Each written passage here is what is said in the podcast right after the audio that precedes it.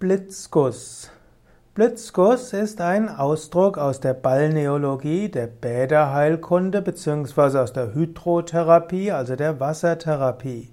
Blitzguss ist eine spezielle Form des Gusses, der aber nicht langsam und ruhig ausgeführt wird, sondern der mit einer mechanischen Reizung verbunden ist.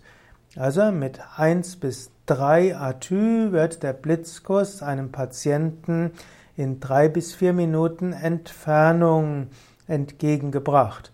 Das heißt, man nimmt ein, ein Druck, ein Wasserstrahl, der unter gewissem Druck steht, und dieser wird dann dem Patienten aufgetragen. Der Blitzkuss kann kalt sein, weiß, kalt sein, heiß oder auch wechselwarm. Also erstmal heiß und anschließend kalt. Der Blitzguss soll aktivieren, stimulieren und eben den Kreislauf in Gang bringen und auch die Lebensgeister.